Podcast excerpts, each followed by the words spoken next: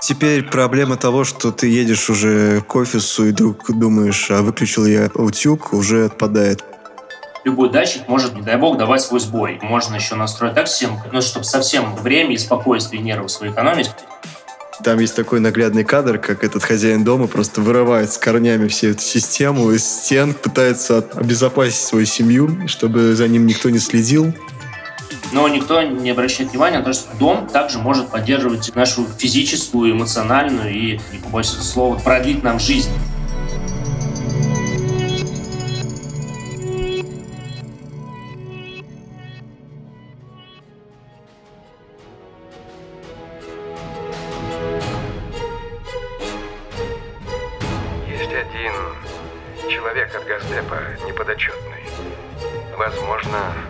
Тот, кто тебе нужен.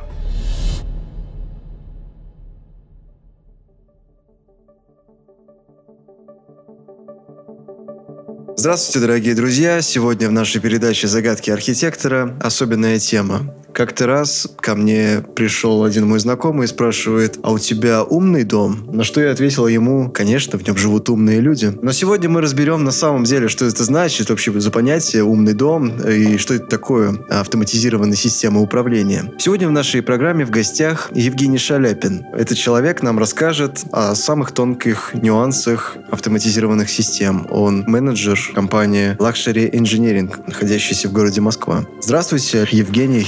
Добрый день, спасибо, что представили. И сразу же у меня самый главный вопрос. А можете нам рассказать простым людям, а что это такое вообще значит умный дом?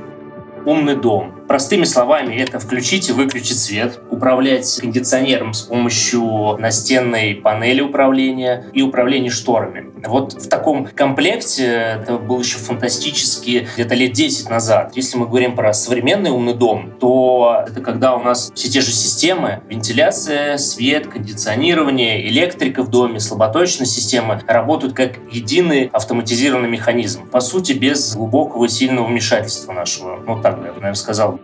И весь дом такой? Ага, Весь умный? да, Каждая комната. да. С чего начнем? Сделаем дом тупым.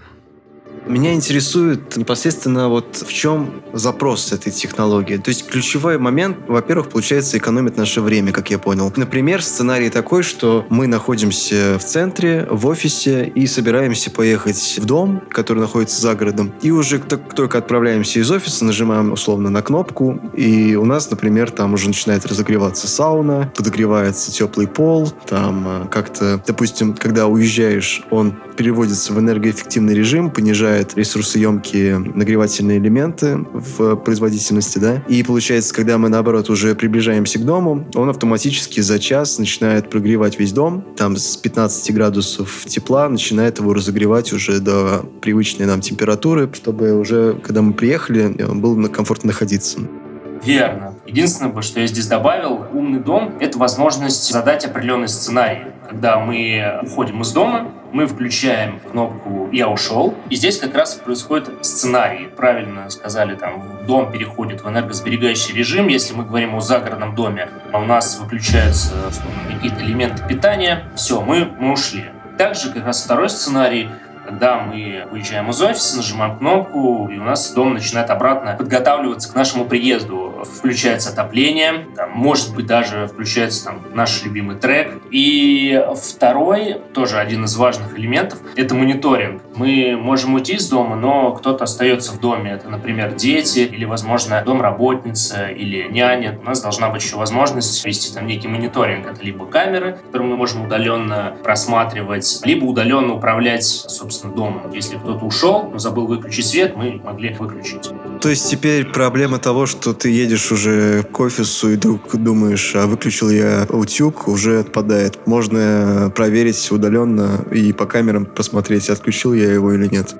Абсолютно верно. Ну и вот, кстати, еще тоже один из таких параметров. Это можно, уходя из дома, например, перекрывать кран. Да? И, конечно, датчики протечки это тоже хорошо, но, как мы знаем, любой датчик может, не дай бог, давать свой сбой. И можно еще настроить так систему, когда мы уходим, ну, чтобы совсем, как говорится, время и спокойствие нервов свои экономить, мы можем перекрывать шаровой кран или там гребенки, отопления и так далее. То есть все водяные элементы, которые могут, не дай бог, выйти из строя и затопить нам дом либо квартиру. Это тоже вот один из, наверное, плюсов.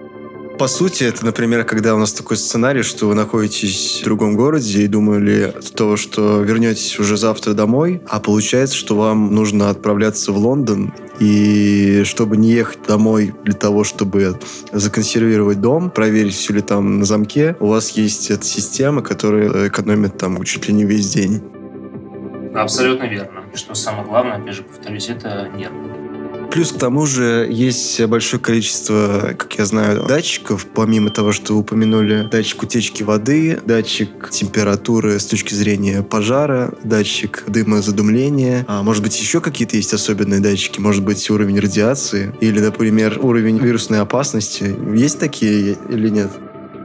Вот как раз тоже прям с языка сняли у меня мысль по поводу датчиков. Вот помимо комфорта, экономии времени, Сейчас любой пользователь, человек задумывается о здоровье. То есть мы начинаем заниматься спортом, но многие не задумываются, что нужно, ну, помимо внешних факторов, что нам нужно всем пить воду, но никто не обращает внимания на то, что дом также может поддерживать нашу физическую, эмоциональную и, не побоюсь этого слова, продлить нам жизнь. Вот. Каким образом? При правильной настройке световых сценариев, при правильной настройке климат-контроля, при правильной настройке, опять же, датчиков, которые, собственно, отслеживают, регулируют параметры воздуха, мы можем создать такой комфортный микроклимат. Начнем вот с климат-контроля. Мы можем установить датчики содержания углекислого газа. Можем поставить датчики содержания пыли, формальдегида, всех вот этих вот внешних факторов, которых мы не замечаем да, в обычной жизни. И система сама будет поддерживать правильную температуру, я могу вкратце рассказать сценарий с точки зрения инженерной технологии. То есть некоторые, например, наши слушатели задумываются о том, чтобы строить свой дом, но у них нет представления, что жилой дом и квартира — это немножко разные вообще категории и разная история. В квартире у нас даже технически не всегда возможно что-то такое организовать, но и иногда даже нет необходимости, то в доме немножко другая конфигурация, во-первых, с точки зрения энергоэффективности, что, например, в доме очень важно, например, расположить систему системы рециркуляции воздуха, например, чтобы свежий воздух, который приходит через вентиляцию, например, или через там какие-то микрощели в окнах, он, допустим, смешивался с нагретым уже воздухом, и получается выходящий горячий воздух, он как бы прогревает вновь входящий воздух, например. И в этой системе важен уровень углекислого газа, чтобы внутри дома был все-таки достаточный уровень кислорода, чтобы не было душно. И вот как раз система автоматизации позволит определить критический уровень углекислого газа, газа и тем самым соблюсти этот баланс между сохранением тепла и поддержанием свежего воздуха.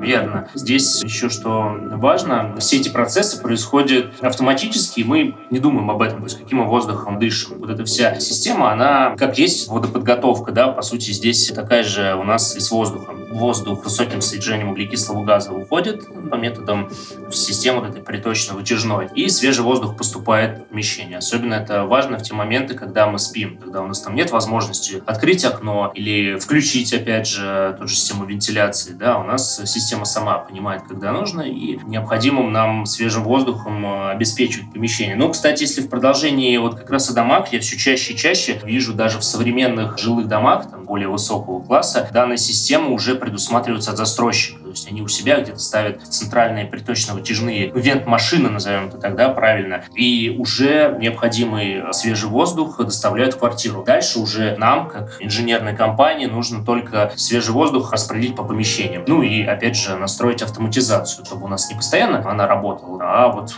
при необходимости. Ну, чаще всего мы все-таки ее настраиваем, то есть можем ей как-то управлять. Также, кстати, с кондиционерами.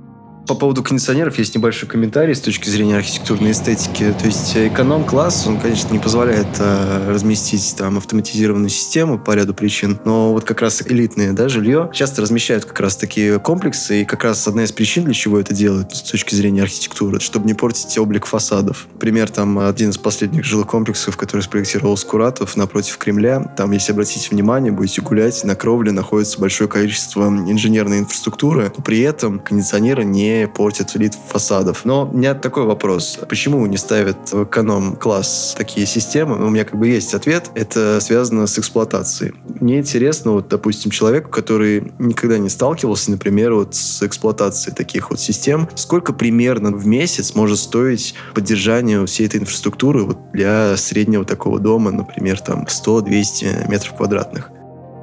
Мы э, практически не сталкивались с эксплуатацией, потому что наша все-таки задача спроектировать и установить. Я могу единственное только ответить на вопрос, который возникает у многих. Это ну, сервисное обслуживание называют. Это как часто нужно менять фильтры. Если мы живем там, в пределах каких-то там трасс, да, то, конечно, нам фильтр придется менять там, ну, чуть ли не каждые там три месяца. Если у нас где-то дом либо недвижимость находится в пределах какого-то лесного массива, здесь, конечно, реже. Но что касается вот, эксплуатации, честно, не могу здесь ответить. Есть специальные службы, лучше у них спросить, да. Хорошо, а если говорить про строительство, проектирование данных систем, вот в перерасчете на 1 метр квадратный, на какую величину будет удорожание всего дома?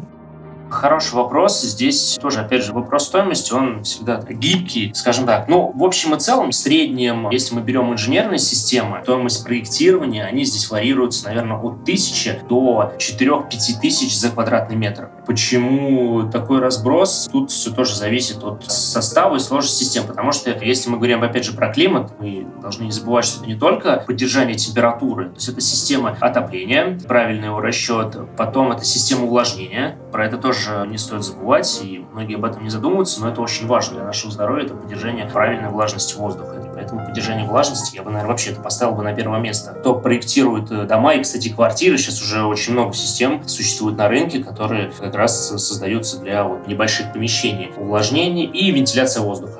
Если мы берем комплекс, и плюс, если мы еще хотим, чтобы эти все системы могли работать автономно, то здесь уже стоимость проектирования будет расти. Плюс еще надо не забывать, что когда мы проектируем инженерные системы, помимо вентиляции у нас предусмотрена еще также система освещения. Все эти системы нужно совместить. Опять же, система отопления. Это не только просто раскидать вентиляционные шахты, да, нам нужно не забывать, что у нас еще будет свет, кабельные трассы. И вот это все удорожает проект. На самом деле это и правильный подход, потому что при правильном проектировании на самом первом этапе это нам, конечно, в будущем сэкономит очень много денег и при стройке, при дальнейшей эксплуатации, когда мы будем видеть, где у нас какие системы, что у нас есть там доступ ко всем системам, чтобы его обслужить. Вы озвучили стоимость проектирования, а с точки зрения непосредственного строительства, это насколько удорожает метр квадратный? У нас, когда, если мы говорим о современном доме либо квартире, мы понимаем, что это уже высокие потолки. А высокие потолки иногда за счет комфорта и плюс за счет, вот, чтобы спрятать все эти инженерные системы. Соответственно, мы понимаем, что если строится здание, даже если это какое-то высотное здание, несколько этажей, да, мы понимаем, что мы могли, если делать систему без инженерных, да, построить там, не знаю, в 20 этажей, условно, на одной и той же высоте, 20-этажное здание, то здесь мы построим там 15-этажное здание. Конечно, стоимость жилья, ну, процентов, мне кажется, на 20-30 тоже здесь может легко, ну, потому что земля дорогая, да, если мы говорим там про Москву. Это если за вычетом расчета этажности. То есть, грубо говоря, тот же самый двухэтажный дом, но вот он без систем, он стоит, грубо говоря, там 300 тысяч метров квадратный. И вот вместе со системами, насколько сильно он удорожает. Ну, здесь тоже сложный вопрос, потому что, опять же, мы занимаемся только проектированием. Мы архитектурное бюро, да, инсталляционное, только систем. Вот что касается, ну, честно затрудняюсь ответить. Я могу сказать приблизительно, сколько у нас будет стоить система, сколько у нас будет стоить проект.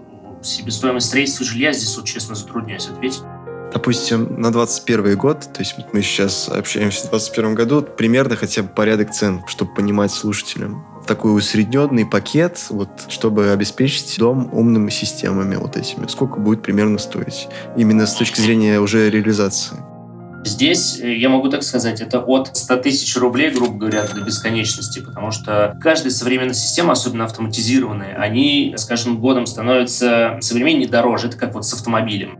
Грубо говоря, если аналоги на машины, там, Mercedes E-класса, например, вот последняя модель. Вот сколько примерно стоит умный дом? Вот если по классам раскладывать, то есть это один э, миллион на один дом примерно, или это там надо заплатить миллиард?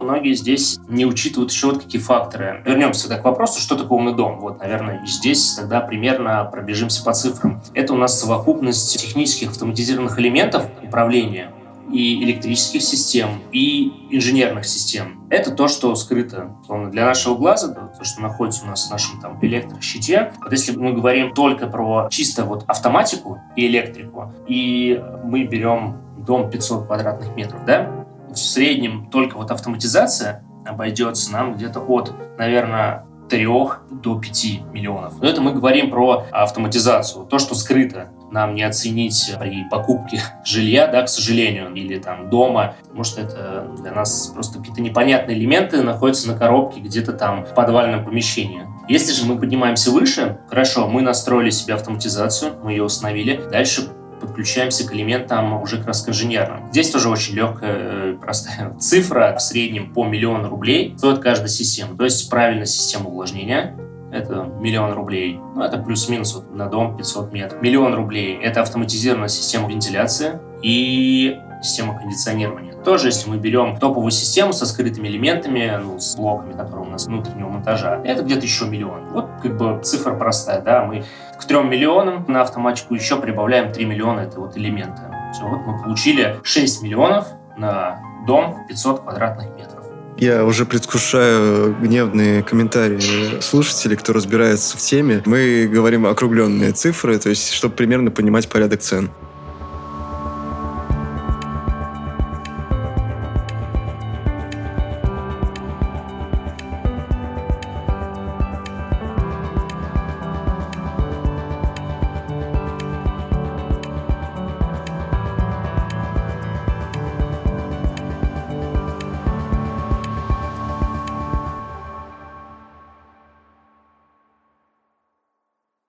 И я еще раз вас представляю. На нашей передаче «Загадки архитектора» продолжаем разговор про умные дома. Если кто-то только сейчас подключился. И система автоматизации. С нами Евгений Шаляпин. И следующий вопрос, который я хотел задать, это вот как раз про систему автоматизации связанные с технологией, вот как вот сейчас есть автомобили, каршеринг. Мне вот интересно, есть ли такие технологии, где можно внедрить систему автоматизации, вот через приложение, грубо говоря, пойти в отель и никак не контактируя с персоналом, просто взять себе номер и там расположиться. Существуют ли такие системы? И вообще можно ли их, допустим, разработать? кстати, тоже хорошая тема. Здесь я так не углублялся, но если мы вообще представим путь отеля, с чего мы начинаем? Ну, первое, это мы заходим на какие-то ресурсы, где мы можем забронировать отель. Это, это могут быть все известные сайты, плюс туристическое агентство, которое предоставляет эту бронь. То есть мы уже здесь не взаимодействуем. Далее, пока обойти ресепшн, ну, наверное, можно в теории. То есть, чтобы мы забронировали, пришли и уже знали, какой у нас номер, пришли, открыли с мобильного телефона. Ну, это как бы я бы сделал бы, если бы начал бы разрабатывать. Возможно, такие системы есть. Я почему спрашиваю? Я был на лекции одного профессора, который приехал из Дании в Ранхикс, и он рассказывал, что у них вовсю функционирует такая система обмена аудиторным фондом. То есть каждый житель города имеет возможность снять, вот как каршеринг, аудиторию и прочитать там какую-нибудь лекцию, которую он считает нужным. То есть он так через приложение вот открывает дверь, через NFC. И, получается, через нее открывает дверь, фотографирует помещение, что там ничего не сломано, и дальше потом закрывает этим же приложением. Мне интересно, а с такой же с точки зрения, может быть, уже функционируют какие-то отели, может быть, слышали, и с точки зрения технологии это очень сложно реализовать, или это, в принципе, реально? Это реально. Ну, давайте пофантазируем в режиме разговора. Как бы сделал бы ты я, вот как профессионал, и если бы меня попросили бы, Евгений, спроектируйте нам автоматизированную систему бронирования отелей первое, что бы я сделал, я бы разместил возле каждого номера электронное табло. На этом электронном табло, как и по системе бронирования переговорок, у нас был бы индикатор. Там был бы, во-первых, статус свободно, либо занято, и также статус расписания. Можно там по дням, там занято, занято, свободно. И когда мы заходим с приложения, мы выбираем отель, мы выбираем тип номера, смотрим если у нас свободные номера, нажимаем кнопку «Бронировать», у нас там либо списываются деньги, либо там система постоплаты. Далее нам приходит уведомление, что у нас с такой-то по такой-то дате, вот такой-то там номер, не знаю, там 23 условно, за нами зарезервировано на такие-то даты. Мы приходим в любое время, да, независимо там днем или ночью, подходим э, к отелю, поднимаемся на наш этаж с помощью телефона, подходим к отелю, нажимаем кнопочку «Открыть», отель открывается, загорается статус «занято». Во-первых, персонал понимает, что в отель заехал, им приходит уведомление, они могут всегда открыть вот эту таблицу, да, где администрация отеля может видеть, что данные номера свободны, данные номера заняты. Все, мы проходим в отель, никакого контакта. Это удобно, это, когда мы уже зашли в номер с того же телефона, можем управлять уже этим помещением, настроить свет. И у меня первая мысль почему-то со светом, это так дико раздражает, особенно в отелях бюджетных, когда у нас вроде очень много элементов света, и вот ты вроде ложишься, готовишься ко сну, выключил свет, но понимаешь, что еще где-то там торшер горит, и вот у тебя квест, начинаешь искать, да где же этот выключатель? Подходишь к торшеру, у него идет прямое подключение кабелем, то есть у него нет выключателя, ты начинаешь искать этот выключатель, но оказывается где-то там чуть ли не в коридоре, вот ты выключаешь, окей, ложишься спать. Кэтлин, прости за сумасшедший дом ночью, ты, наверное, не выспался. У меня такой комментарий, что лично меня прям за душу берет. Это я обращаюсь ко всем администраторам отелей. Сделайте теплый, приятный свет. Просто вот в некоторых отелях реально делают такой холодный, леденящий оттенок, после которого прям страшно засыпать. Ну, то есть э, температура даже вот цвета, да, она создает эмоциональный какой-то фон, и это тоже очень важно, наверное. Это важно. Кстати, продолжу прям мысль, продолжим наш путь в этот отель будущего. Возможно, он уже существует, возможно, он сейчас проектируется на наших глазах. Далее мы заходим с приложения, мы выбираем элементы света. Основной свет, дополнительный свет, какие-то бра, торшеры, ночник, ванная комната, отопление, температура. Мы заходим в помещение. Кстати, очень удобно еще заранее, когда мы бронируем отель, например, выставить необходимую нам температуру. Весь день э, палило солнце да, в окно. Если мы зайдем в помещение, там, возможно, температура 30 градусов. Мы можем заранее посмотреть, какая температура в данном помещении по датчику температуры. Мы видим, что там сейчас 29 градусов. Пока мы едем, мы понимаем, что мы приедем в отель и сразу ляжем спать. Ни кого не секрет, что для комфортного сна нам нужна более низкая температура, если я могу сейчас ошибаться, медики могут поправить, но, насколько я знаю, ночью температура нашего тела повышается. То есть мы понижаем температуру в помещении, например, там, до 20, до 19 градусов, ну, для комфорта нам. Все, мы заезжаем в отель, открываем, настраиваем свет, чтобы приготовиться там, ко сну. У нас уже комфортная температура для сна.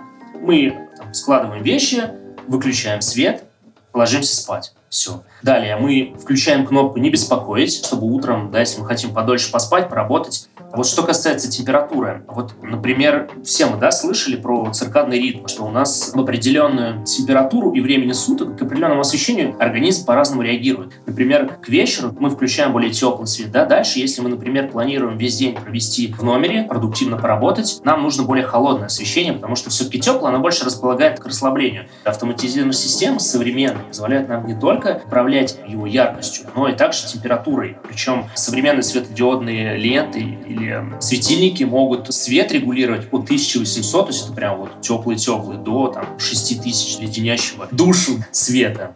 Да, я поясню, зачем это нужно. Может, кто-то не знает, что, например, для концентрации внимания, там, например, это в офисах часто распространено, делать холодное освещение, чтобы как раз можно было чисто психологически сконцентрироваться на работу. А когда нужно расслабиться, как раз более теплые оттенки. В принципе, я думаю, достаточно много рассказали про эту тему. У меня такой немножко отводящий вопрос. Вы смотрели фильм «Искусственный интеллект. Доступ не ограничен»? нет. Вам очень понравится, посмотрите. Я расскажу вкратце сюжет. Короче говоря, шикарный дом построил миллиардер. И в этот дом он внедряет систему управления. И хакер, который работал у него в организации, приходит в этот дом и взламывает эту систему и начинает фатально контролировать всю его личную жизнь.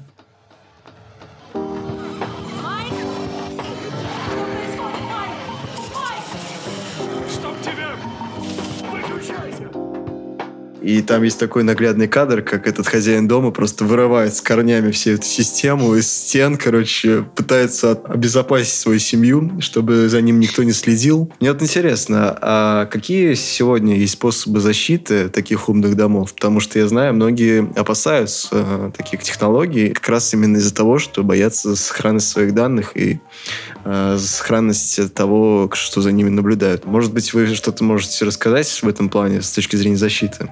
Да, здесь тоже такой тонкий момент. Если мы планируем управлять... Тут есть два вида управления. Внутреннее управление, когда мы управляем с помощью локальной сети. Есть внешнее управление, когда у нас какой-то сервер, и мы можем по методу подключаясь к этому серверу управлять нашим зданием замечательным, какими-то там сервисами. Конечно, самое безопасное, когда у нас есть только локальное управление. То есть, когда мы подключаемся к нашей внутренней сети, мы можем им управлять. И здесь одно опасение, когда кто-то зайдет к нам, подключится к нашей сети. И вот. Если же мы говорим о внешнем сервере, здесь, конечно, фантазия и умение хакеров, оно здесь не ограничено. И здесь, конечно, мы уязвимы, вот честно скажу. Но на нашей практике еще не было такого, что к нам обращались и говорили, кто-то управляет моим домом. То есть такого не было. И, наверное, здесь уже такой вопрос, а кому это нужно? Ну, скорее всего, я думаю, кто захочет, он сможет. Здесь каких-то с точки зрения, если мы усложняемся, прям вообще углубляемся в криптографию, криптографию и систему защиты информации, например. Здесь пока мы над этим не работали. Наверное, такие кейсы встречались, но у нас никто не просил там, а вот установите мне так, чтобы там никто не смог взломать и так далее. Чаще всего выбирают, конечно, локальную. Если мы говорим о каких-то общественных, это отели, да, здесь э, я думаю, что ничего страшного не будет, наверное. И кому-то нужно. Но, да, эта система уязвима, скажу честно. Часть наших слушателей в большинстве своем это архитекторы. Что вы можете порекомендовать архитектору для составления технического задания на умный дом? Первый совет, наверное, это нам всем работать вместе.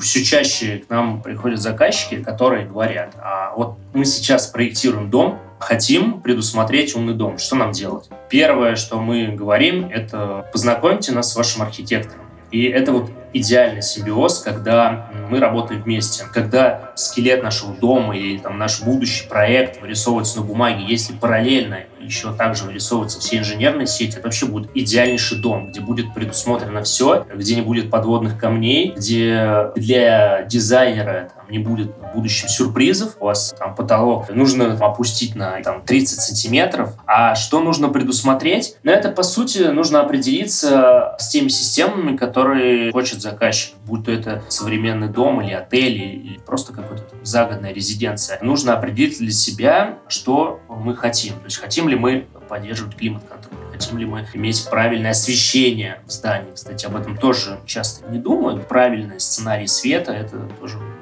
важно. Тут получается такой симбиоз, то есть э, три участника э, по созданию дома. Просто такая ситуация часто случается, что заказчики, они в большинстве своем отдаленные от э, проектирования. Если они проектируют свой первый дом, там, строят его, да, они не знают даже, что как должно быть. То есть они даже не знают весь перечень систем. А в свою очередь архитектор, он мыслит там своими категориями, он там думает про пространство, например. И то есть получается заинтересованного лица, который бы требовал то, что нужно поставить какую-то систему, систему, его как бы и нет. Хотя, по большому счету, эта система может быть нужна очень. Получается, тут должен быть еще какой-то третий человек, инженер, который подскажет, как лучше организовать именно инженерное обустройство дома.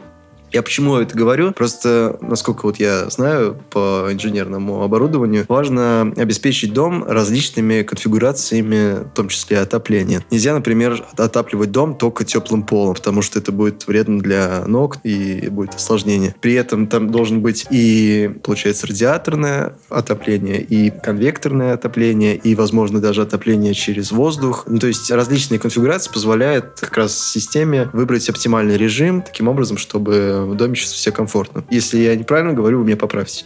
Да, верно. Интересно с точки зрения вот взаимодействия заказчика, архитектора, инженера, технолога, то есть кто обычно выступает инициатором размещения этих систем и какой вообще алгоритм взаимодействия между всеми этими участниками лучше всего организовать?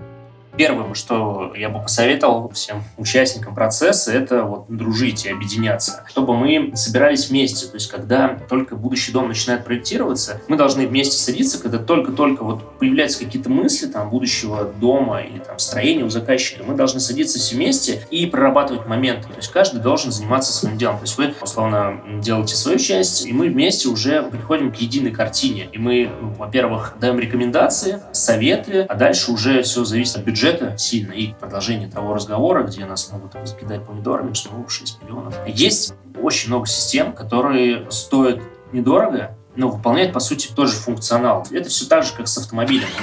Ну, не каждый может позволить себе ездить на Мерседесе, там, Е-класс. Кто-то хочет просто ехать. Здесь то же самое, есть такая же история. Вы будете ехать, да, вы будете управлять. Условно, у вас там не будет климат-контроля и так далее. Мы такие системы тоже делаем, проектируем. И даже сделать умные системы, там, управление инженерными системами за небольшую стоимость. Просто чем это чревато, вот эта экономия, ну, не знаю, можно с автомобилем аналогию провести, а, опять же, безопасность надежность. Мы все видели эти фильмы, где там машину пытаемся завести, она не заводится в самый неподходящий момент. Вот с бюджетной автоматизацией, наверное, то же самое. Есть очень много на рынке бюджетных решений, но у них либо будет сильно урезан функционал, либо работа с какими-то перебоями. И будет что произошло, мы идем в щит, не понимаем, перезагружаем, начинаем звонить там, по всей цепочке от архитектора до инженеров. Поэтому иногда лучше, наверное, там, от этих систем отказаться вообще, перейти, вернуться к классике и вернуться вернуться к тому, что иногда их лучше не ставить. А если есть возможность, то в дальнейшем деньги мы не сэкономим, как бы здесь не звучало, да, себестоимость товара, она хорошо, если окупится там лет через 15. А если говорить все-таки, опять же, об алгоритме, это все вместе собраться и обсудить, что мы хотим, обсудить бюджет, что мы хотим вместе получить в итоге и постепенно к этому идти. Причем, кстати, работать параллельно, пока делается архитектурный проект, мы можем делать инженерный проект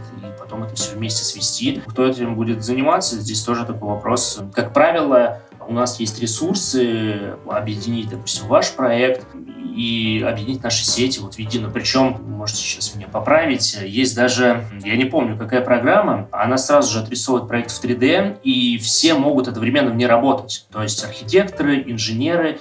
Но это система BIM, то есть на основе Revit, если... Ну, в общем, нужно просто садиться, общаться, выяснять и дальше уже давать рекомендации. У нас полный багаж знаний того, что можно сделать, а дальше уже нужно понять, нужно ли это заказчику. Ну, все-таки прежде всего. Что ж, спасибо. С нами был Евгений Шаляпин. Это компания Luxury Engineering. И мы с вами говорили про системы умного дома. Может быть, какое-то завершающее слово скажете? Да, спасибо огромное. У меня в завершении такое. Не бояться при проектировании здания, не бояться всех вот этих систем, там, сложностей, потому что многие говорят, ой, да это все сложно, это ненадежно. Нет, сейчас современная система позволяет сделать ваш дом не только умным, но комфортным, безопасным для здоровья. И это очень важно. И экономящим наше с вами время, оно самый ценный сейчас ресурс. Время – деньги. Да, время – деньги. Да. Спасибо. Подписывайтесь, делитесь с друзьями. Мы есть на подкасте Яндекс Музыки и других платформах. Также ищите нас в Инстаграме и ВКонтакте. Вы можете написать свои предложения по новым темам и оставить отзыв или даже заявку на участие в подкасте. Пишите на почту mosurbanblog собака.gmail.com. Адрес указан в описании подкаста. С вами был я, ведущий программы архитектор-градостроитель Воронцов Владислав. До скорых встреч!